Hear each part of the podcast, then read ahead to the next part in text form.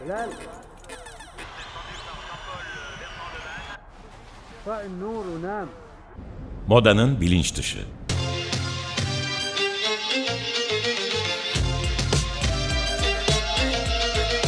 Modanın kültürel tarihi ve güncel refleksleri. Cause you woke up in the morning with initiative to move, so I make it harder. Hazırlayan ve sunan Özge Kanlı. Time has come to Push the button.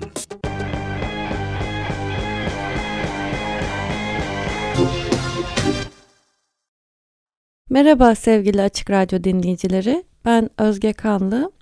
E, Bu hafta modanın bilinç dışında avukat ve aynı zamanda öğretim görevlisi sevgili Engin Erdin ile moda ve tekstil alanlarında fikir ve sanat eserleri kanunu ve telif hakları odağında bir sohbet edeceğiz. Şimdi bu bahsi geçen alanların çok geniş ve farklı meslek alanlarını kapsadığını dikkate alarak e, bu büyük genel başlıklardan ziyade daha niş ve yeni gelişen kısımlara odaklanmak istiyorum soru sorarken. O yüzden ilk soruyu e, daha dijital pazara ve e, dijitalleşme odağında sordum. İlk sorum şöyle.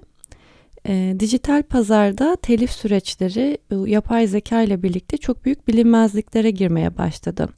E, bu konu hukuk alanını nasıl etkiledi acaba? Bize biraz bahseder misiniz Engin Bey? Ha, e, evet merhaba Öz- Özge Hanım. E, şimdi yapay zeka teknolojileri e, biliyorsunuz kullandığımız telefondan aracımızdaki navigasyon sistemine kadar hayatımızın her anında yanı başımızda yer almakta. İşte hayatımızı kolaylaştıran bu teknolojiler hızla gelişmekte ve giderek otonom hale gelmekte. Ee, zaten yapay zekanın üretilmesinde, yaratılmasındaki amaç da bu çeşitli makinaların insan gibi düşünmesi e, ve insan zekasına yaklaşır e, yaratımları elde etmesi e, amacıyla yaratılmış e, unsurlar. Şimdi yapay zeka aslında bir, bir bilgisayar ya da alet vasıtasıyla çalışan bir yazılım. Yani yazılım olduğu için de bu yazılımı da yaratan esasında bir insan. E, bilim adamları ya da işte mucitler bu yapay zeka denen yazılımları yaratmaktadırlar.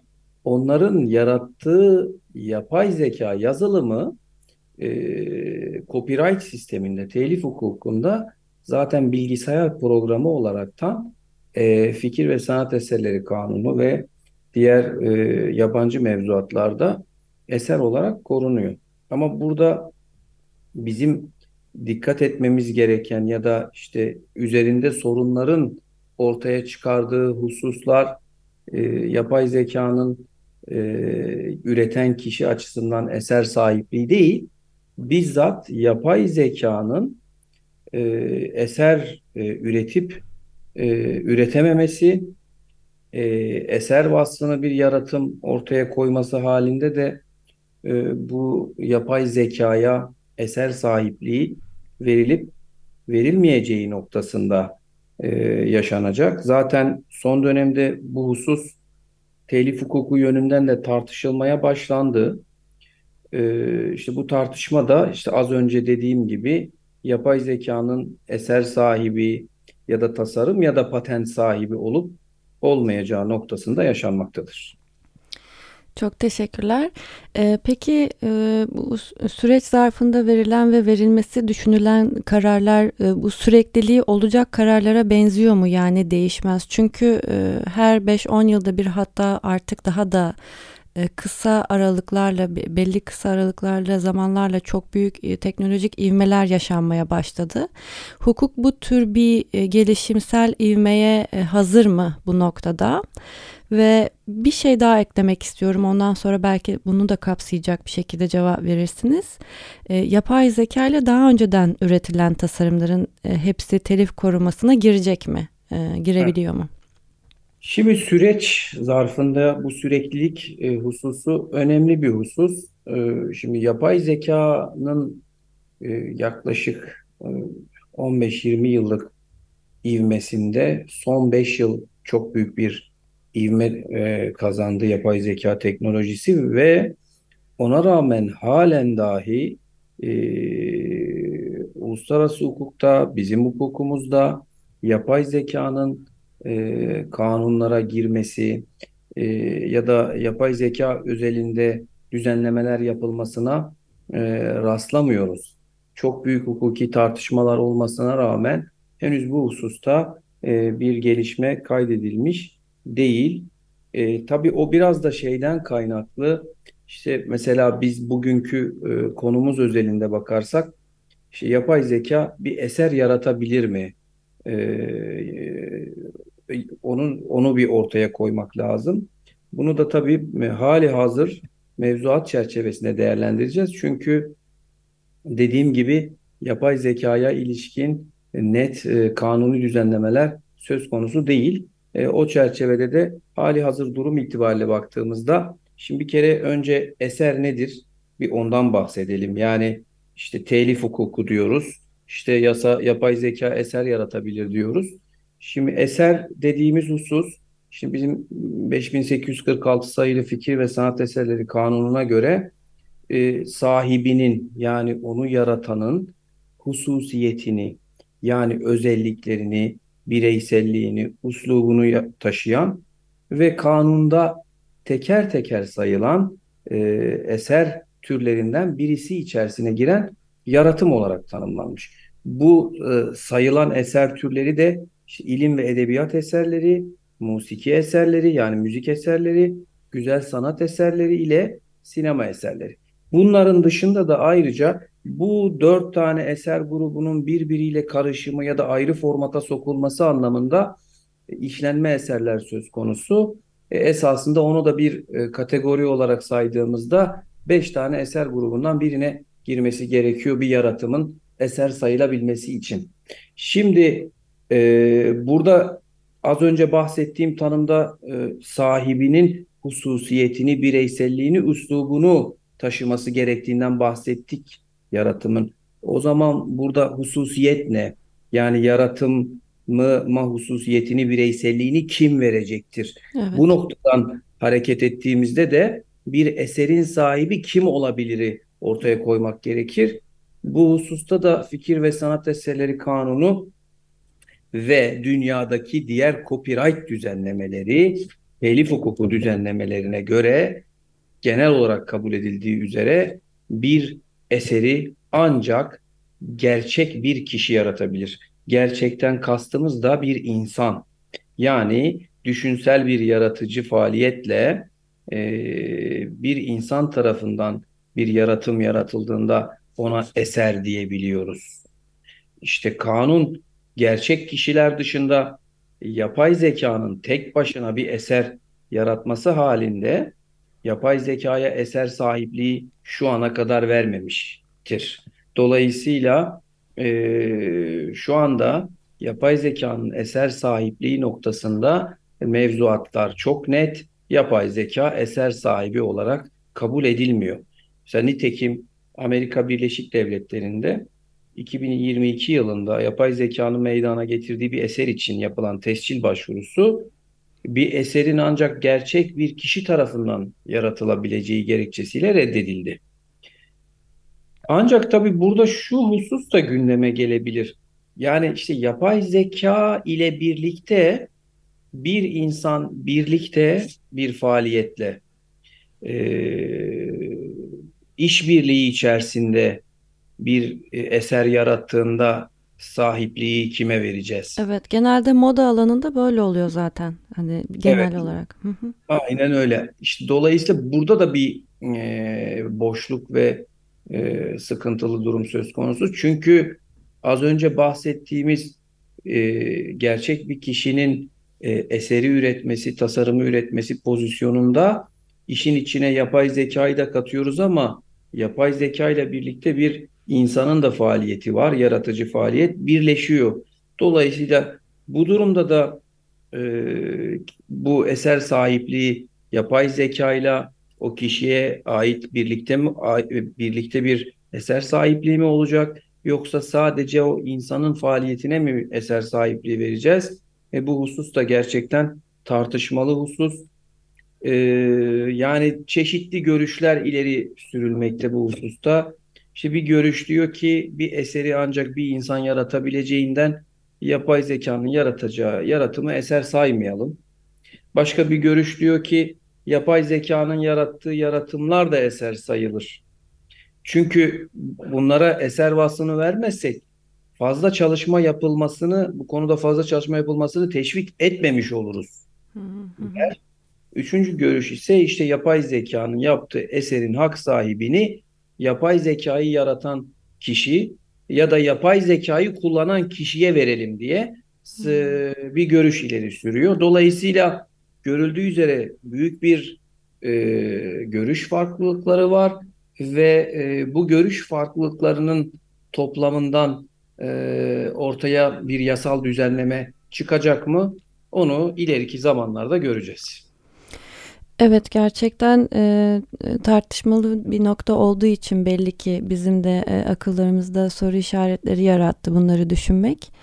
E, toplu bir cyborg anayasasına doğru gidilir mi ya da işte e, nasıl olur e, bunu ilerleyen süreçlerde göreceğiz sanırım. Belki daha fazla etik tartışmalar yürütmemiz gerekir bizim de. Belki e, Türkiye bu alanda nasıl bilmiyorum ama böyle bir tartışmaya zemin açacak ortamların olması da faydalı olacaktır diye düşünüyorum. E, ikinci e, soruma geçmek istiyorum ben. Şimdi bu e, daha niş alandan çıkıp bizim geçen haftalardaki programlarımızın birinde de bu prodüksiyonlarda ve yapımlarda emeği geçen fakat emeği görülmeyen bir takım moda yapımları meslek gruplarına yönelik e, bazı sorularım olacak. Burası da aslında daha görülmemiş ve üzerinde düşünülmemiş bir alan olduğu için bunu özellikle e, konuşmak ve size sormak istedim. E, şimdi bu moda yapımları özelinde e, bir imaj çalışması yapılıyor kolektif bir şekilde ve imajı yaratmaya katkı sağlayan tüm meslek gruplarının e, telif almaması yeni yeni tartışılmaya başlandı. Bunlar arasında makyaj ve saç sanatçıları, stilistleri, e, tamamen bağımsız e, stilistler, işte ışık e, çalışanları e, gibi e, çok görülmeyen ve e, aslında sigortasız ya da e, hani off topik e, bir şekilde elden para alarak çalışan bir sürü insan var. Bu meslek gruplarının proje bazlı çalışması, imajdan telif almamaları, bu sosyal haklarının güvencesizliği gibi alanlara değinecek olursak e, Türkiye'de telif haklarının takibi ve kontrolü nasıl bu alanda ve acaba diğer ülkelerden çok ayrışıyor muyuz? Bunu çok merak ediyorum ve bu aralar, bu alanlar nasıl iyileştirilebilir? E, bu nasıl mümkün? Ya şimdi genel itibariyle e, ya hukuk sistemleriyle Türk hukuk sisteminin özellikle Kara Avrupası anlamında hukuk sisteminin düzenlemeleri, bu hususa ilişkin düzenlemeleri aynı. Dolayısıyla bizim Türkiye'de daha farklı bir uygulama ya da işte Avrupa'da başka bir uygulama var diyemeyiz. Ee, bu noktadan hareketle işte genel itibariyle moda tasarımlarının e, hangi kanuna göre ya da hangi hususa göre korunacağından biraz bahsetmek istiyorum. Şimdi moda tasarımları estetik nitelikleri varsa bir kere telif hukukunda güzel sanat eseri olarak korunurlar. E, estetik nitelikleri yoksa da e, bizim 6769 sayılı Sanayi Mülkiyet Kanunu gereğince tasarım koruması çerçevesinde tabii yeni ve ayırt edici olmak koşu, koşuluyla korunurlar. Bazen tabii sadece e, işte güzel sanat eseri ya da tasarım değil, aynı zamanda moda tasarımlarının işte nanoteknoloji kumaş, yanmaz kumaş, su geçirmez kumaş gibi tekniğe ilişkin sanayiye dair e, çözümleri de söz konusu olunca bu özellikler eğer yeni ise tekniğin bilinen durumunu da aşmışsa, sanayiye uygulanabilir durumdaysa buluş olarak da patent alıp korunabiliyor. Şimdi moda tasarımının ya da makyaj ve saç tasarımlarının yaratılması sürecinde sizin de belirttiğiniz üzere makyaj ve ses saç sanatçısı, stilist ve benzeri meslek grupları yer almakta gerçekten. Bunların tasarımları üzeri, tasarımlar üzerinde hak sahipliği onların iş sahipleriyle olan ilişkisinin niteliğine bakılarak tespit olunabiliyor bizim mevzuatımızda. E, moda tasarımı ya da makyaj ve saç tasarımı eğer eser vasfını haiz ise ya da işte e, yeni, ayırt edici niteliği olan tasarımlar ise bu tasarımları yapan kişiler bir işletmede çalışırken bunları yaratıyorlarsa kanunlara göre tasarımların hak sahibi onları çalıştıranlardır, işverenlerdir. Çalışanın tasarım karşılığında bir bedel isteme hakkı da yok.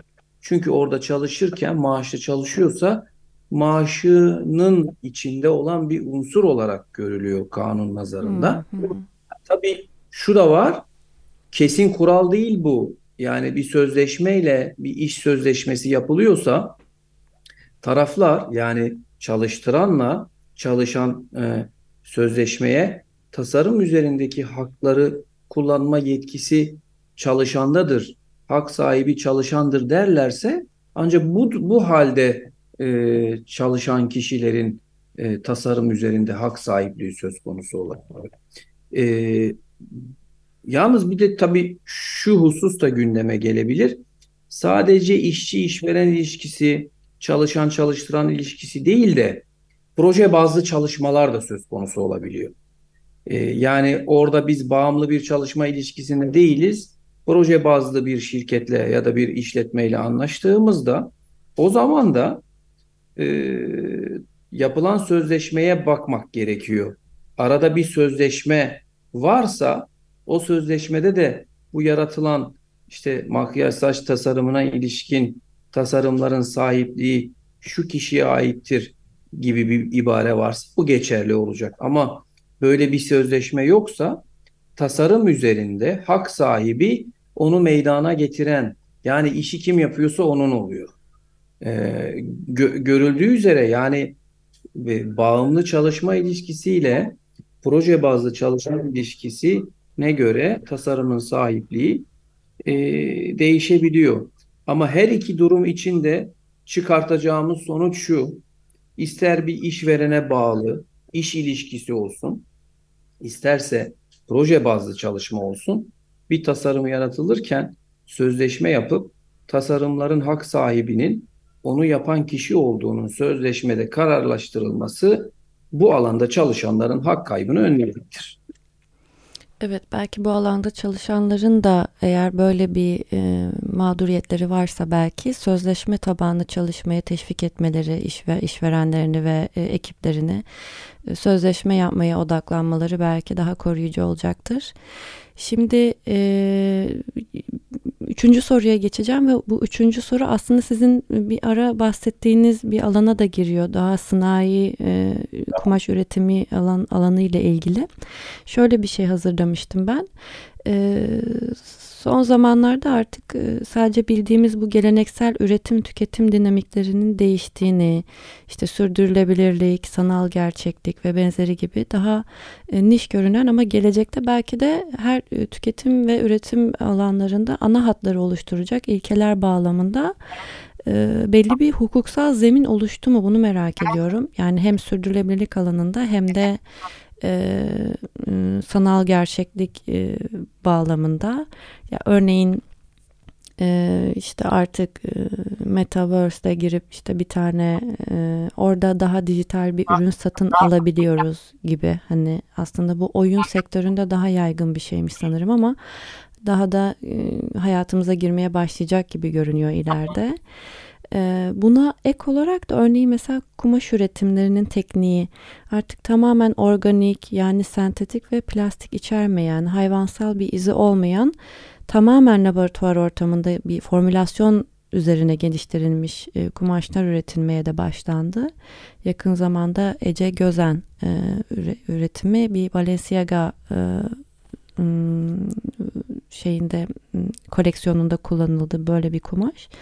E, bu teknolojiler ve bu teknolojilerin e, hukuksal zemini ve korunması sizin alanınıza giriyor mu, girecek mi ve ne düşünüyorsunuz genel olarak bunlara hukuk etiği ayak uydurabiliyor mu ya da uydurabilecek mi? Şimdi şöyle yine aslında şeye e, giriyoruz. İşte yapay zeka işin içine giriyor. E, ama öte yandan da bir buluş söz konusu Evet. oluyor. E, dolayısıyla ortada bir buluş var. Bu buluş yapay zekanın katkısıyla ya da yapay zeka tarafından yaratılıyor. Şimdi fikri sınai mülkiyet hukukunda e,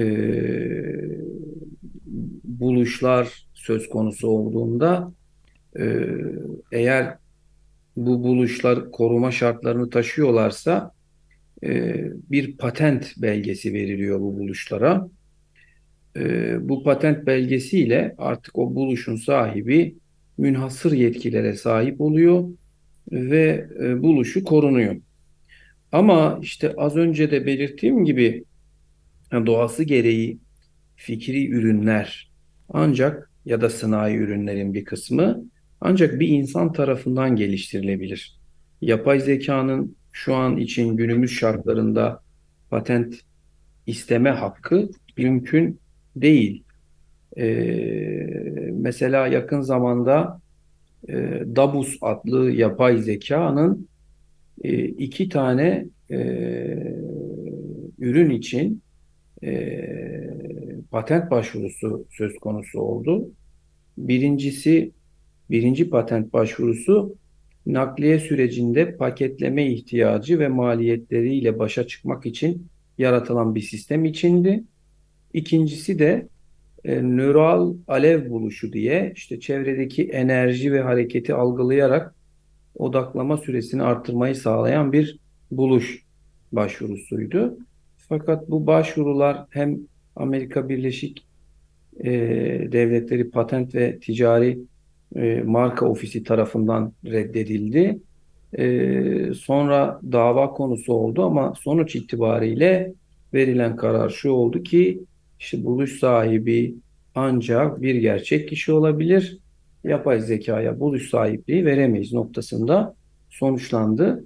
E, İngiltere'de Birleşik Krallık'ta da yine Dabus için yapılan bu patent başvurusu da yine aynı gerekçeyle e, yapay zekanın buluş sahibi olamayacağı yönündeki karar ile sonuçlandı. Ama şu noktaya geliyoruz. Evet, artık hayatımıza yapay zeka giriyor, sanal dünya giriyor, e, metaverse giriyor, NFT giriyor, e, teknoloji giriyor.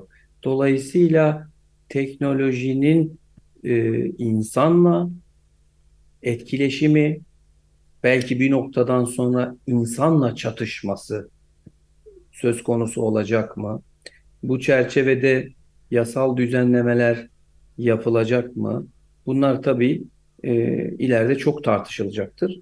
Elbette ki yasal düzenlemeler genel itibariyle bir sorun ortaya çıktıktan sonra yapılmakta. E, bu sorunları yavaş yavaş da görmeye başlıyoruz. İşte e, Metaverse'te o dünyada, sanal dünyada bir ürünün ya da bir şeyin çalınması, Hı hı on, ya da işte e, şunu da görmeye başladık artık. İşte ünlülerin e, görsellerinin e, NFT e, şekliyle satılması Hı hı. Yani işin içine kişilik hakkı var, ticari sömürme durumu olabilir, imaj hakkının pazarlanması olabilir. Yani bir sürü e, durum girmekte. E, biz hukukçular için çok heyecanlı bir e, e, şey başlıyor. Evet, E, gayet alevli görünüyor buradan.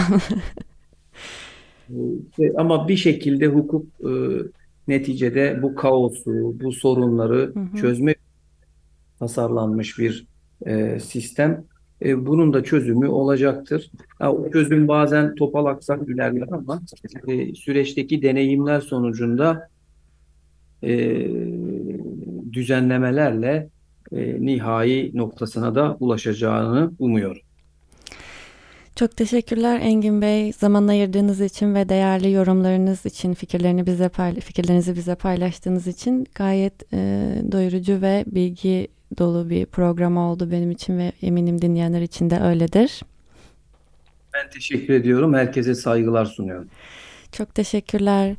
Evet, Modanın Bilinç Dışı'nın bu haftaki programı e, sona erdi. İki hafta sonra farklı bir konu, konukla ve farklı bir konuyla tekrar burada olacağız. Hoşçakalın.